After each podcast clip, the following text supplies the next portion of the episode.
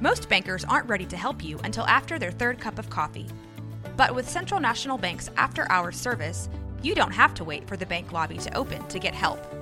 You can contact us from 6 to 8:30 in the morning or from 5 to 10 in the evening, and we'll connect you to a real, live, local person who can answer questions and fix problems 7 days a week. Bank different. Bank Central. Central National Bank. Member FDIC.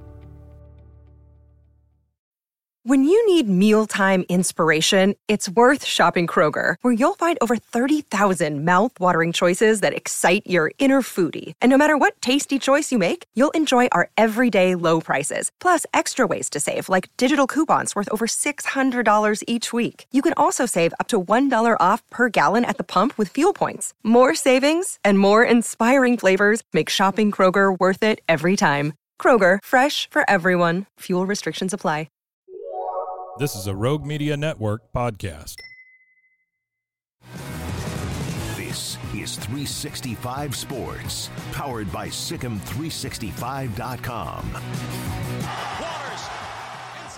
To Taylor McHargue of ESPN, color analyst, joins us on 365 Sports. Taylor, what was your reaction not to Michigan accepting what was going to happen with Harbaugh, but Today's news a linebackers coach has been flat out fired because he did not obey with the rules of not talking about this with anybody, and he's gone. How deep then do you think this continues to go? Yeah, I think um, Michigan accepting the three game suspension from the conference felt like the ultimate. Okay, you got us. We'll take our we'll take our three game suspension. We'll move on. Uh, and then it, it is interesting timing that immediately after that, uh, Chris Partridge is fired, and now you have the the reports that are being released of an Uncle T, the booster that is basically financing this because Connor Stalions was not uh, sending in any sort of expense report, so someone was privately financing this. Look, it's you and we have talked about this a number of times over several weeks. I think there was clearly a line that was crossed here, but I got to be honest, I'm ready to move past it yeah, because yeah. Uh, it it feels like um, this does not warrant the amount of time we're having. We collectively, all of us, are having to spend on this. Uh, but you know, it, it is dominating headlines right now. My hope, honestly, is that over the next two weeks, we start to see upsets that shake up the the top eight or nine teams, and that that starts to dominate the headlines. But as it relates to Michigan, I, I did think it was interesting timing that Chris Partridge was let go after Michigan came to an agreement on or decided that they weren't going to pursue uh, pressing the Big Ten on the three game suspension in game uh, for Coach Harbaugh. Taylor, you mentioned those upsets. Uh, I would say the two with the biggest potential would be Iowa State and Texas, and then maybe more so um, with Oregon State and Washington. Who do you think is more vulnerable? Yeah, I would say it's Washington, but you know they're actually not, according to Vegas. Oregon State is favored, right? So, uh, in terms of a poll standpoint and how things would shake out, I know Texas fans are obviously rooting for Oregon State.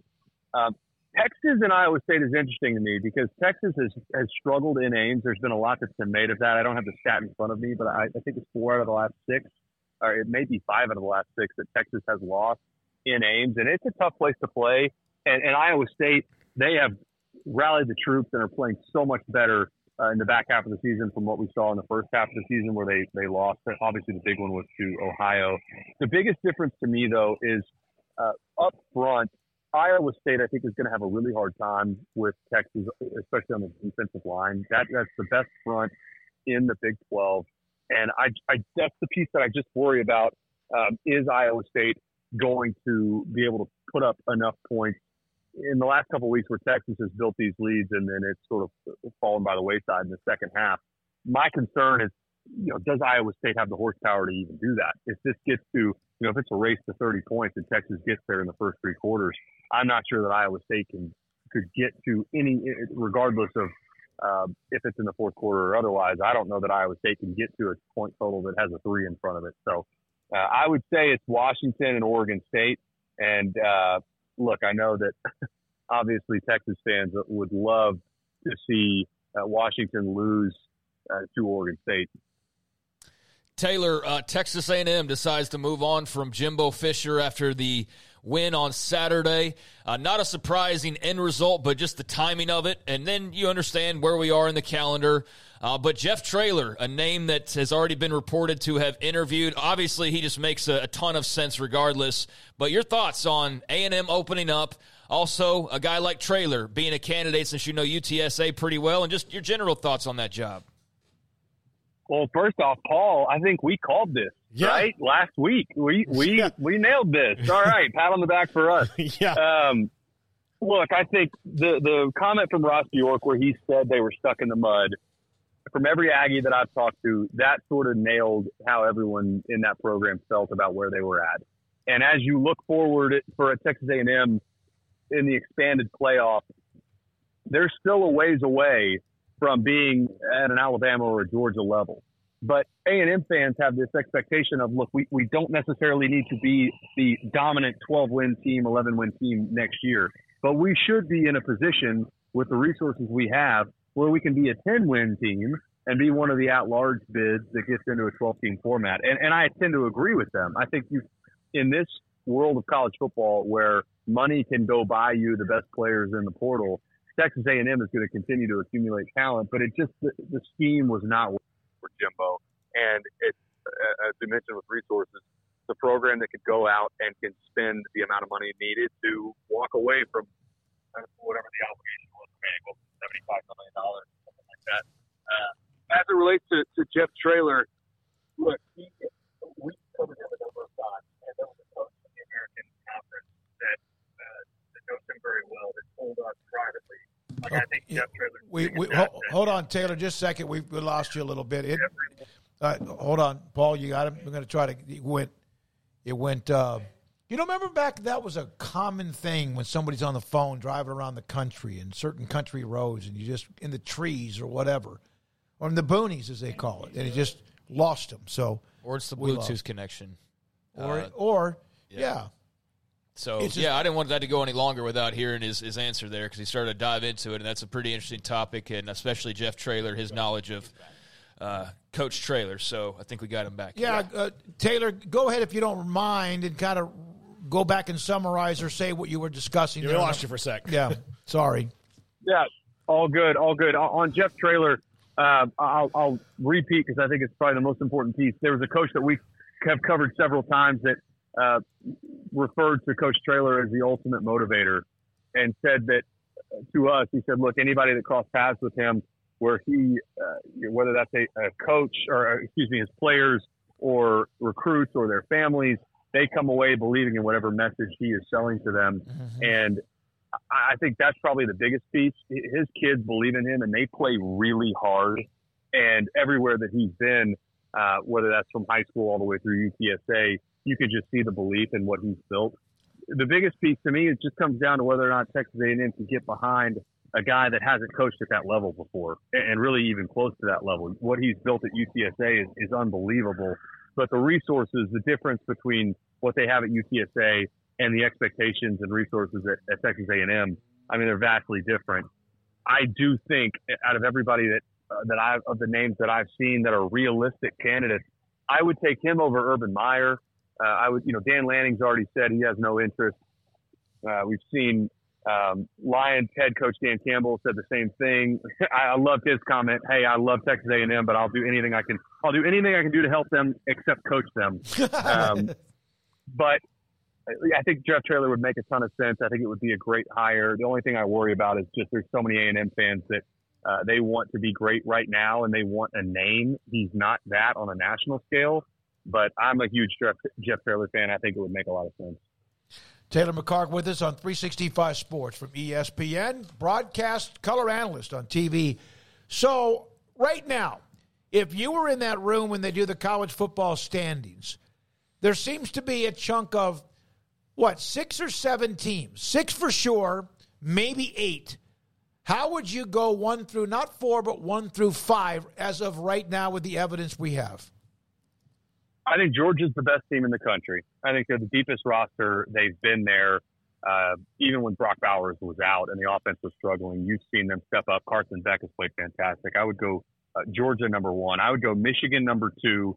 And and one of the things that I, I really look at for Michigan is they went on the road and figured out pretty early on that Penn State was not going to score on them and did not have a forward pass after seven or so minutes in the second quarter, which is one of the most unbelievable stats that I've seen in a long time. Um, so I'd have Michigan two. I would have, uh, excuse me, Ohio State three. My concerns for them are on the offensive side. I think that problem answers itself because I think Michigan beats them in, in a couple weeks. Uh, and then behind them, I would have Florida State. So I know that's not, it goes fairly chalk with what we've seen from the poll. I would just switch up Michigan and Ohio State in the CFP rankings. It would not, if, if you put Ohio State at four behind Florida State, it wouldn't necessarily bother me. Um, but you have to give Ohio State credit for the wins that they do have uh, both over Notre Dame and over Penn State.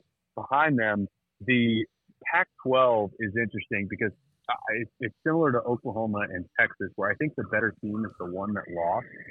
Oregon, to me, right now, if you played them heads up on a neutral site, would be favored over Washington, and same for Texas over OU. Now they're they're obviously ranked well ahead of Oklahoma now, uh, but look, the, the the beauty is, as it always is, we will see this play out over the next few weeks. But there is absolutely a scenario where Texas wins the Big 12 with one loss over Oklahoma, and they still don't get in the college football playoff. Yeah, I I kind of want to see how oh, their fans react to that. like, that'd be awful. Yeah, I don't want to see that. That would be something you probably thought you would never see, just because you know, because we've even heard back in fourteen had it been Texas or Oklahoma in that mix, one of them would have gotten in, and uh, that would be Oh my God! Uh, all hell would break loose. Our chat room with UT Parking and Sandra Green and Paxton would—I mean, others would just go nuts. Well, I mean, look through if Oregon they play Arizona State this week on the road. You assume they'll win that game. If Oregon State were to beat Washington, and let's say it's close, and then the Pac-12 championship is a rematch still of Washington and Oregon, and Oregon wins that game in a blowout Oregon is already ranked ahead of Texas right now, right? So now you've got to win over a team in, Oregon State. You've got to win over the team that beat you earlier in the year. And if it's dominant, especially, I, I'm not sure that Texas would be able to jump them because of a, a lot of it is due to the Big 12 hasn't been great this year. And then the, the disaster ahead of them would be Georgia wins out, Michigan and or Ohio State wins out, and Florida State wins out now you would be banking on is there a way that you can jump Oregon? And and in the case that I just mentioned, if they go back to back Oregon State and wins over Oregon State and Washington, I'm not sure that it happens. So they need Texas needs some some chaos ahead of them.